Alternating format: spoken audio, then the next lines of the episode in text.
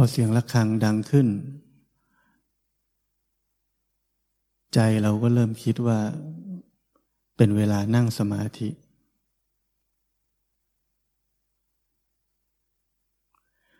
หลังจากนั้นเราจะเริ่มทำอะไรบางอย่าง เรามีคอนเซปต์ในการนั่งสมาธิ ว่าควรจะต้องเป็นแบบนี้ ควรจะต้องรู้สึกแบบนี้ ควรจะต้องเป็นอะไรสักอย่าง ที่เราเคยเรียนมา เคยฟังมา เคยอ่านมา ทั้งหมดนั้นคือการปฏิบัติธรรมภายใต้ความคิด ยังไม่สามารถเรียกได้ว่าเป็นการปฏิบัติธรรม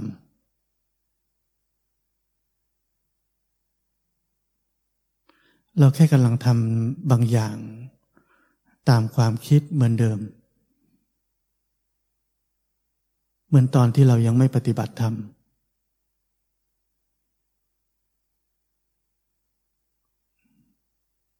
การปฏิบัติธรรมที่เรากำลังทำแบบนี้ เป็นความคับแคบ อยู่ในกรอบความเชื่ออันหนึ่ง ที่เราเชื่อว่าแบบนี้ถูก แม้ว่าสิ่งนั้นจะถูกจริง ๆ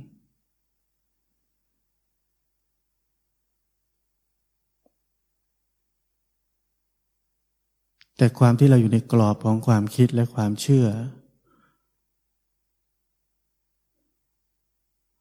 มันทำให้เราไปถึงจุดนั้นไม่ได้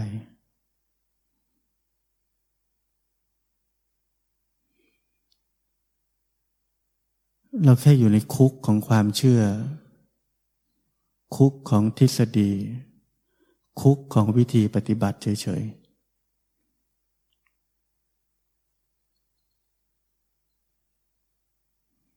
อย่าลืมที่ผมบอกว่า เส้นทางที่แท้จริงนั้น เกิดจากความไม่มีเส้นทาง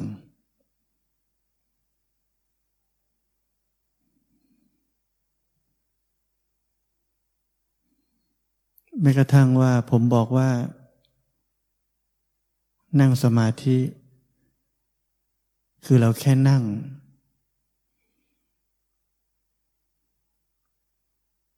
คำพูดคำนี้ ก็สามารถหลอกหลอนเราได้ แค่นั่งยังไงวะ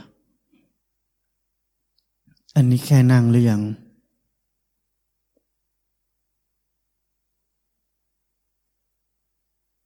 เราพยายาม หาที่ถูกอยู่ตลอดเวลา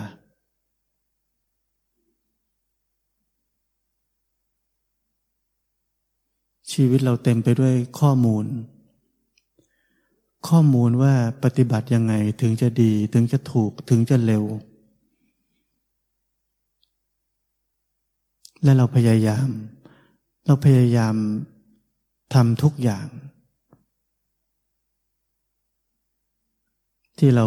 ลงใจเชื่อว่าดีว่าถูกว่าเร็ว นั่นคืออุปสรรคใหญ่ที่สุดของการปฏิบัติธรรม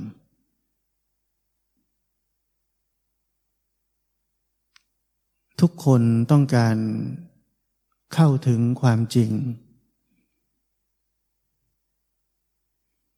เข้าถึงสัจจะ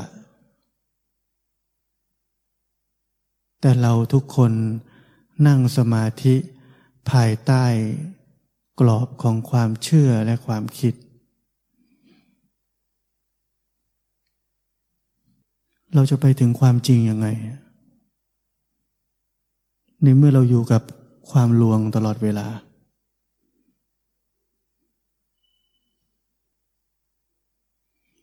ความจริงของการนั่งมีอยู่แค่หนึ่งเดียว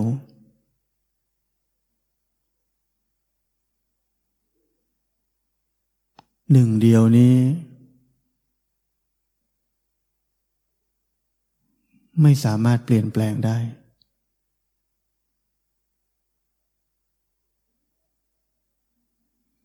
หนึ่งเดียวนี้ มีเหมือนกันทุกคน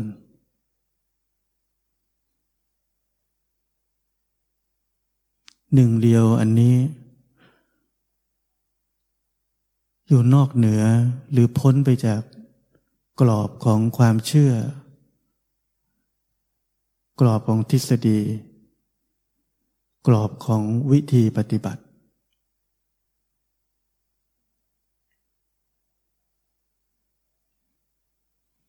หนึ่งนั้นคือความรู้สึก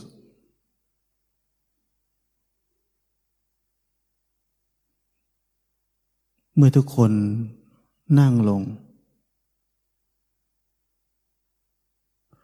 ทุกคนจะมีความรู้สึก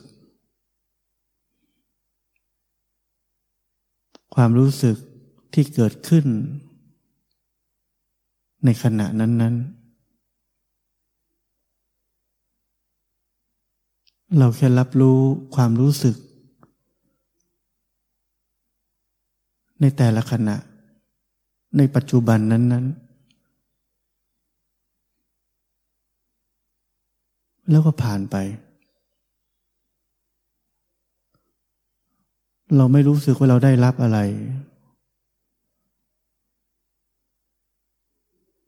เราไม่รู้สึกว่า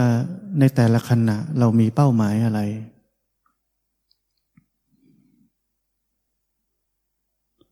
เราไม่โยงขณะที่แล้วกับขณะนี้ และขณะข้างหน้า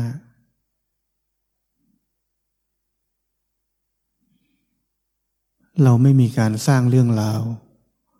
ให้กับการนั่งสมาธิ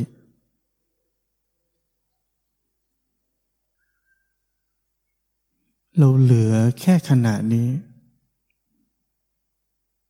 แล้วก็ขณะนี้ แล้วก็ขณะนี้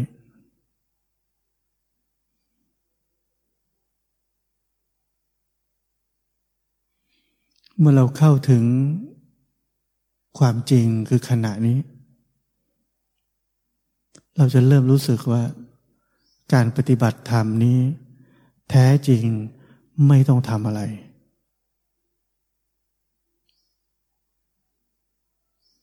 เราจะเริ่มเห็นความเหน็ดเหนื่อยของชีวิตเรา ตั้งแต่เราเริ่มปฏิบัติธรรมมาจนถึงวันนี้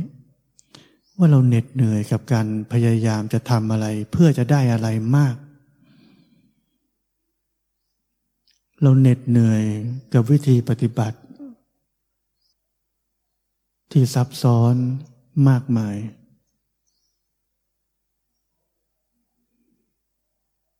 เราง่วนอยู่กับวิธีปฏิบัติ เราง่วนอยู่กับผลที่เราจะเห็น ที่แสดงความรู้สึกว่านี่เรียกว่าก้าวหน้า แล้วเราก็ทิ้งปัจจุบันไป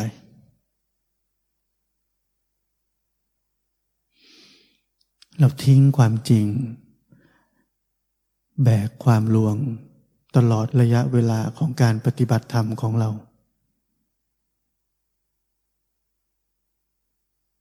เราทิ้งสิ่งที่บริสุทธิ์ที่สุดคือขณะนี้ สิ่งที่ไม่มีความคิด ความปรุงแต่ง ความเชื่อใด ๆ เคลือบแฝงอยู่ในนั้น มันดูไม่มีคุณค่าเลยขณะนี้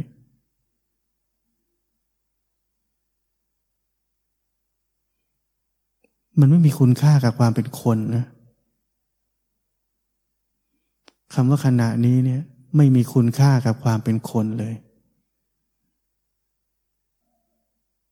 เพราะมันไม่ได้อะไร มันรู้สึกไม่ได้อะไร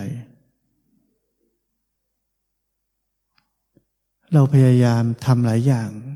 ที่เรียกว่า วิธีปฏิบัติ ที่เรียกว่าการปฏิบัติ แต่เราลืมไปอย่างหนึ่งที่สำคัญมากคือว่า ความจริงไม่มีเรา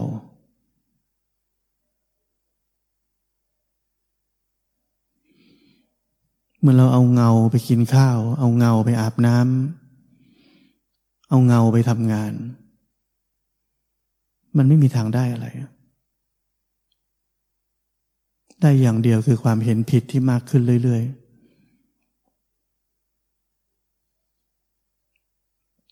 แล้วใคร ใครต้องเป็นคนปฏิบัติธรรม ถ้าไม่ใช่เรา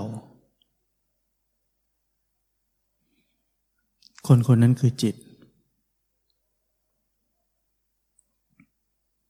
จิต จะดำเนินการที่เรียกว่าปฏิบัติธรรมได้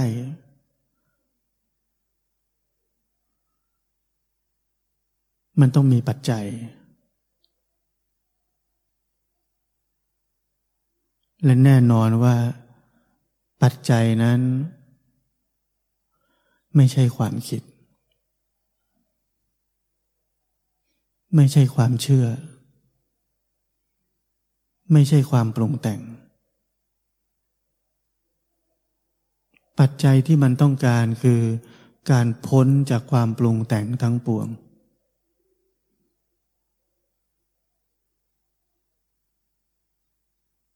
พ้นจากความเป็นเรา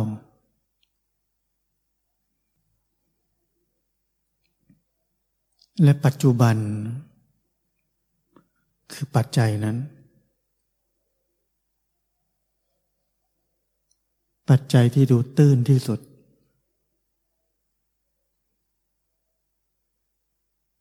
เบสิกที่สุดและถูกละเลยมากที่สุด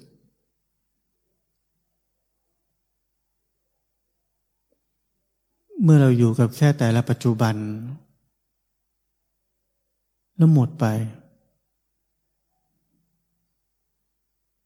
ไม่โยงอดีต ไม่ไปอนาคต รับรู้แค่ขณะนี้ แล้วก็ขณะนี้ แล้วก็ขณะนี้ ชีวิตเราจะปลอด เรื่องราว เรื่องราวของชีวิตของเรา จะค่อยๆเลือนหายไป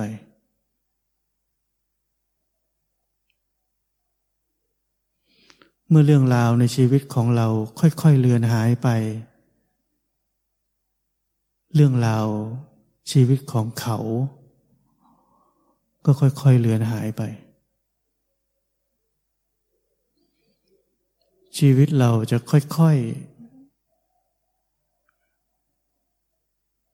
อยู่ในทางของความบริสุทธิ์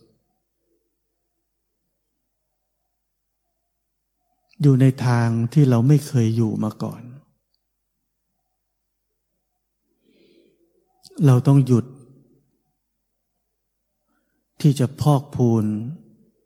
ความเป็นเรา เรื่องราวของเรา ชีวิตของเรา หยุดเรื่องราวของเราในฐานะนักปฏิบัติธรรม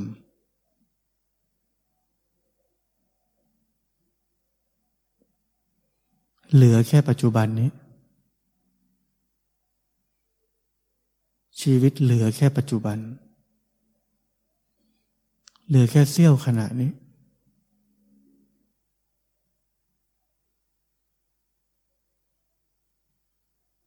เราจะพบวิถีชีวิตใหม่จริง ๆ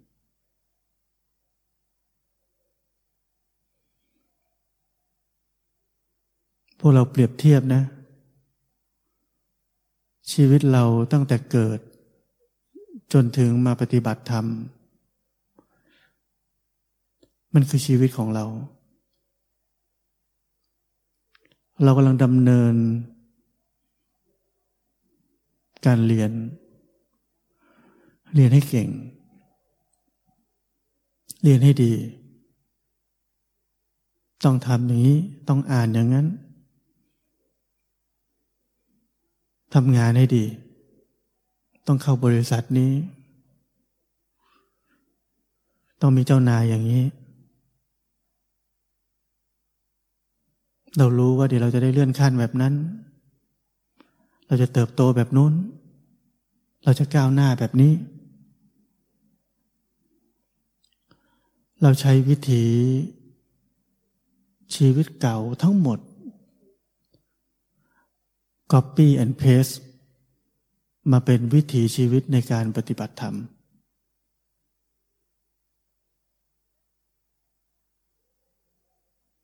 ชีวิตเราเต็มไปด้วยเรื่องราว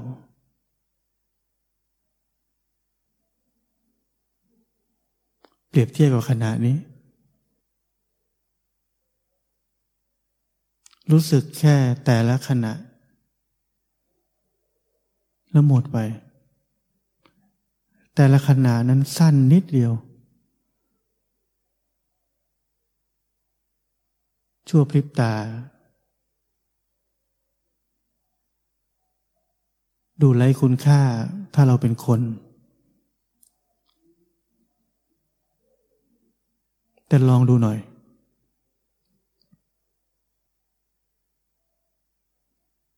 ลองอะไรใหม่ ๆ ที่เราไม่เคยทำบ้าง ถ้าเราเข้าใจ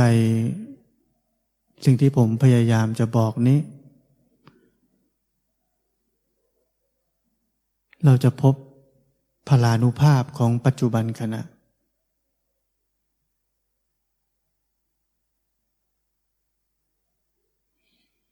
มันรวมทุกสิ่งไว้ในนั้นแล้ว มันรวมทุกสิ่งที่เราอยากจะมี อยากจะเป็น อยากจะได้ ในฐานะนักปฏิบัติธรรม มันอยู่ในนั้นแล้ว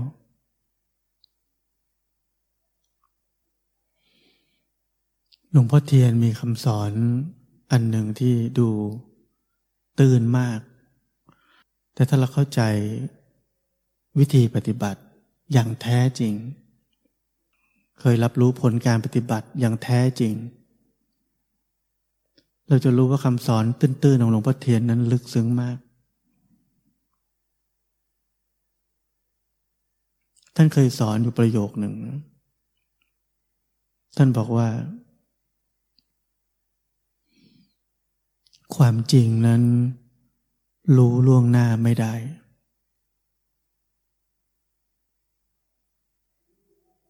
บางคนฟังแล้ว เอ๊ะ งง แปลว่าอะไร บางคนฟังก็ดูตื้นๆผ่านๆไป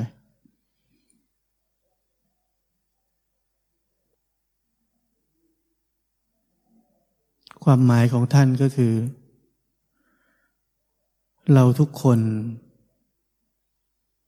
เมื่อเริ่มปฏิบัติธรรม เราตั้งธงของความคิดและความเชื่อ และความรู้ทั้งหลายที่เราเรียนมาไว้ล่วงหน้า ถ้าเราเข้าใจว่า ความจริงนั้นรู้ล่วงหน้าไม่ได้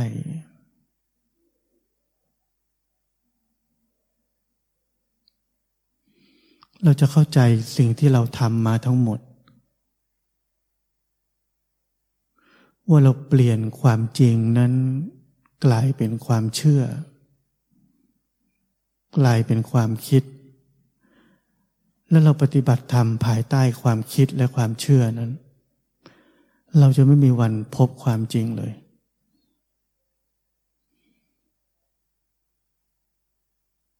เพราะนั้นถ้าใครรู้สึกว่าปฏิบัติมานานแล้วไม่ก้าวหน้า ไม่เจริญไม่อะไรเลย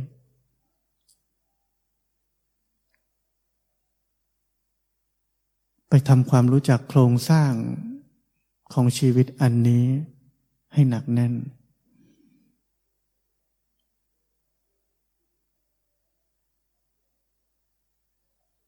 เราไม่ยอมที่จะผ่านอุโมงค์มืดนี้ไปด้วยตัวเอง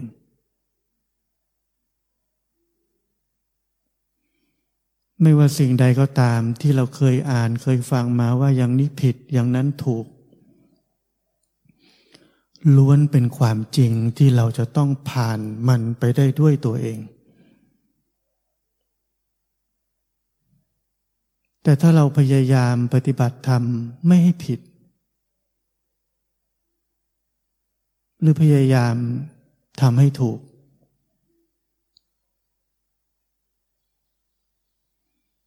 เราจะไม่รู้จักทั้งผิดและถูก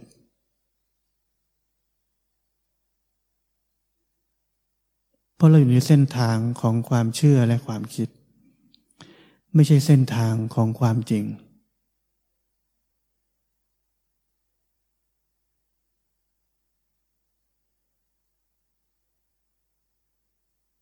หลวงปู่มั่นท่านเคยเทศไว้ว่า มีเพียงปัจจุบันเท่านั้น ที่สำเร็จประโยชน์ได้คำสอนพวกนี้มันตื้นตื้น ผมบอกไงมันตื้นจนเราละเลย เราไปหาอะไรทำที่มันดูยากๆอะที่มันดูลึกซึ้ง พยายามจะมีจะเป็นในสิ่งที่มันดูยาก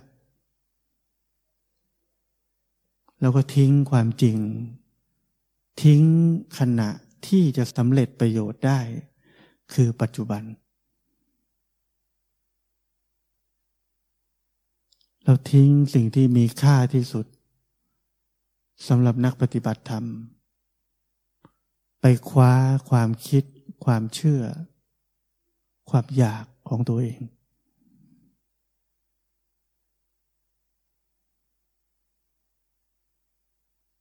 เพราะว่าสิ่งเหล่านั้นมันมีค่า มันมีค่าว่าถูก มันมีค่าว่าผิด มันมีค่าว่าอย่างนี้เรียกก้าวหน้า แต่ปัจจุบันขณะไม่มีคุณค่าอะไรเลย เราเลยไม่เอา ขึ้นชื่อว่าคน มันต้องการของมีค่า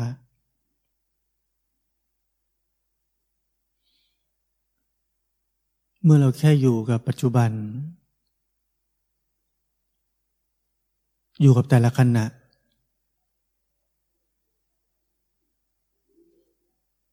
ผลลัพธ์ที่ได้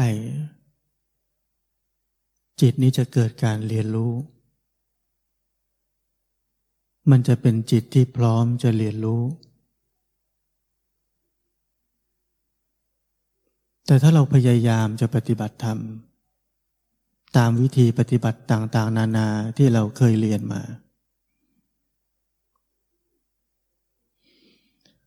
เราจะเป็นแค่นักทำให้ถูกแค่นั้น ไม่ใช่นักเรียนรู้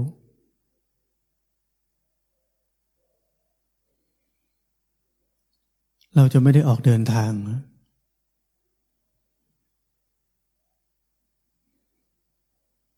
เราแค่เป็นคนที่โดนความคิดและความเชื่อหลอกไปวันๆแค่นั้น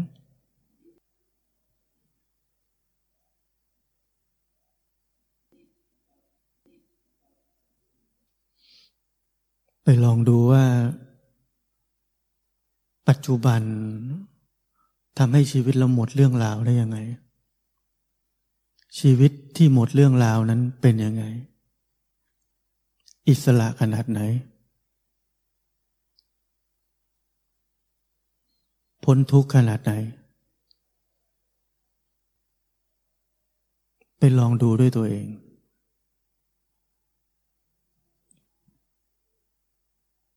พระพุทธเจ้าท่านบอกว่า อย่ากังวลกับอดีตที่ล่วงไปแล้ว อย่าพะวงถึงอนาคตที่ยังมาไม่ถึง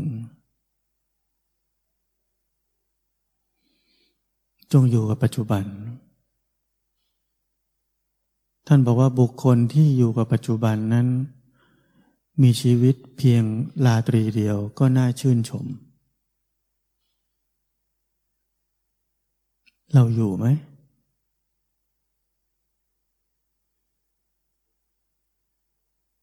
หรือเราเป็นแค่นักปฏิบัติธรรมภายใต้ความคิดและความเชื่อเฉยๆ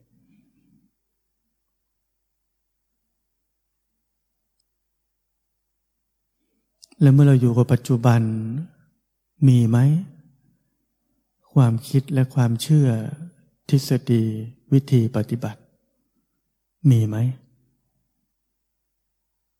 พิสูจน์ด้วยตัวเอง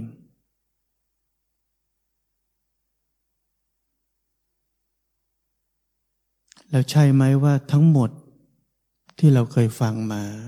เกี่ยวกับการปฏิบัติ มันอยู่ในปัจจุบันนั้นแล้ว พิสูจน์ดู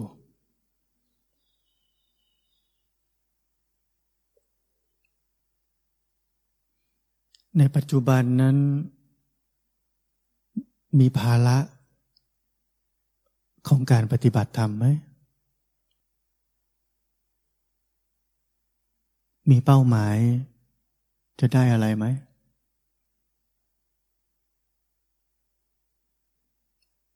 มีความสงสัย ว่านี่ถูกหรือผิดไหม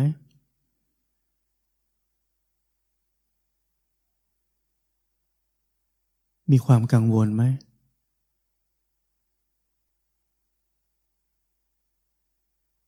พิสูจน์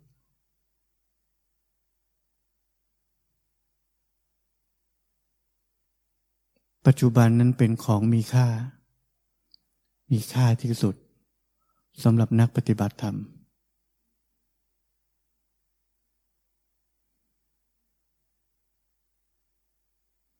เราอิสระตั้งแต่ปัจจุบันนี้เลย เราพิสูจน์ความอิสระนี้ได้ด้วยตัวเอง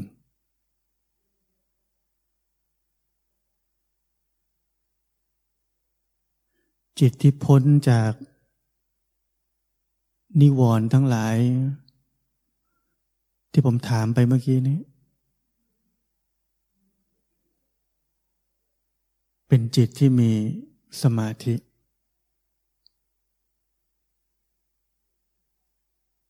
มันพิสูจน์ สิ่งที่เราอยากมีอยากเป็นอยากได้ มันอยู่ในนี้อยู่แล้วไหม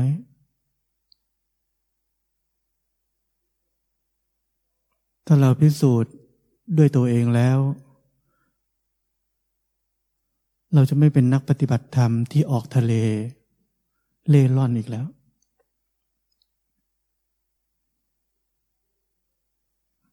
เรานักปฏิบัติธรรม เราเชื่อ เราแสวงหา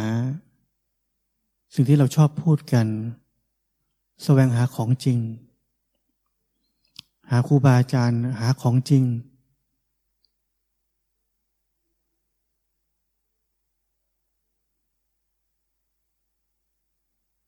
เราเคยมีประสบการณ์มากมายว่าของที่เราว่าจริงก็ไม่จริงสักทีเพราะอะไร เพราะเรารู้ไม่ได้ ว่าไหนจริงอันไหนไม่จริงกันแน่ ของจริงอยู่กับเราอยู่แล้ว คือปัจจุบันนี้ เป็นของที่เราพิสูจน์ได้โดยไม่ต้องใช้ความคิด เราอยากหาของจริง หาให้เจอ เมื่อเราอยู่กับปัจจุบันไปเรื่อยๆ ความคิดจะเริ่มหลอกเราอีกครั้งหนึ่ง เอ๊มันดูซื้อบื้อซื้อบื้อไหมว่าอยู่แค่นี้ ไม่มีอะไรเลย เห็นไหม ไม่ทุกข์ อิสระก็ไม่ยอมนะ มันอยากหาเรื่องใส่ตัว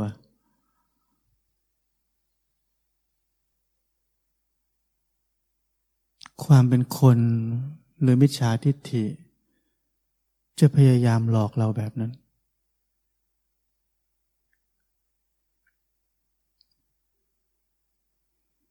ปัจจุบันนั้นบริสุทธิ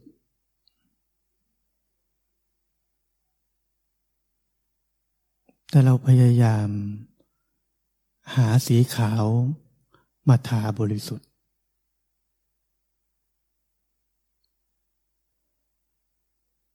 ขอให้อดทนอยู่กับความบริสุทธิ์นี้ อย่าให้การเวลาที่เราคิดเอาเองว่านี่นานไปแล้ว อยู่แบบนี้นานแล้ว อย่าให้การเวลาหลอกเรา อยู่เหนือการเวลาไว้ อยู่ให้บริสุทธิ์เอาไว้